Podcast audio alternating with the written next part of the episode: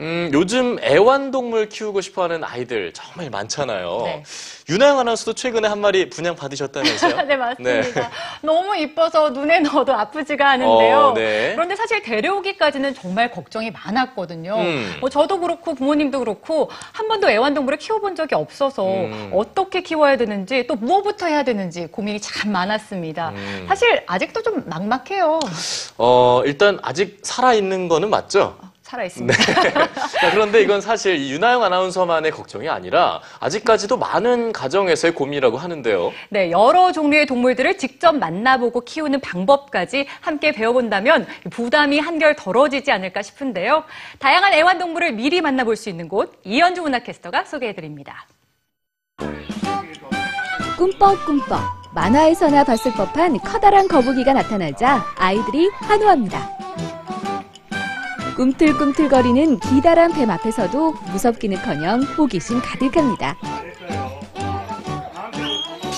뱀의 목도리 같아요. 너무 느낌이 좋아요. 오, 잘했어요. 잘했습니다.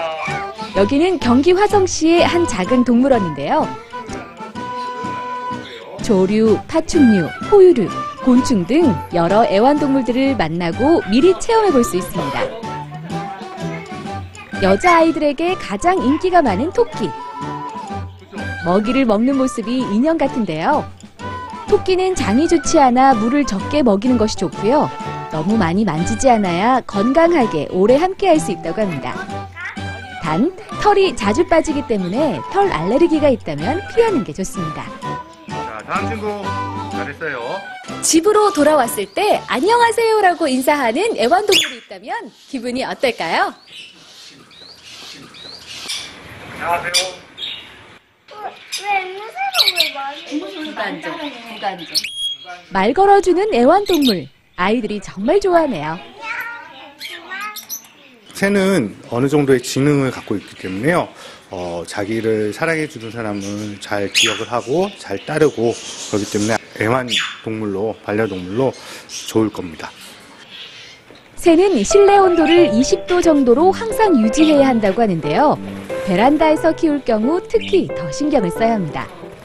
감염과 질병을 예방하기 위해 물은 하루에 한 번씩 갈아주고 사육장은 늘 깨끗하게 해야 한다네요. 와, 앙증맞은 새들이 손이에서 모이 먹는 모습 너무 귀엽죠? 아이들의 호기심 대상 1호 파충류. 뱀은 아직 키우기는 어렵고요. 작은 도마뱀이나 거북이로 먼저 입문하길 권합니다. 파충류는 변온동물로 일정한 온도만 잘 맞춰주면 조용하게 관찰하면서 잘 키울 수 있습니다.